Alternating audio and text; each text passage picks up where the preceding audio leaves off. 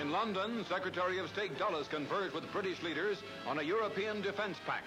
Prime Minister Churchill supports Dulles and Foreign Secretary Eden in urging West Germany's participation in the pact as a full and equal member.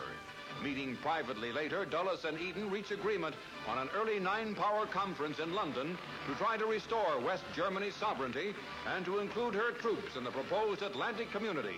Bold new steps to bulwark the defense of freedom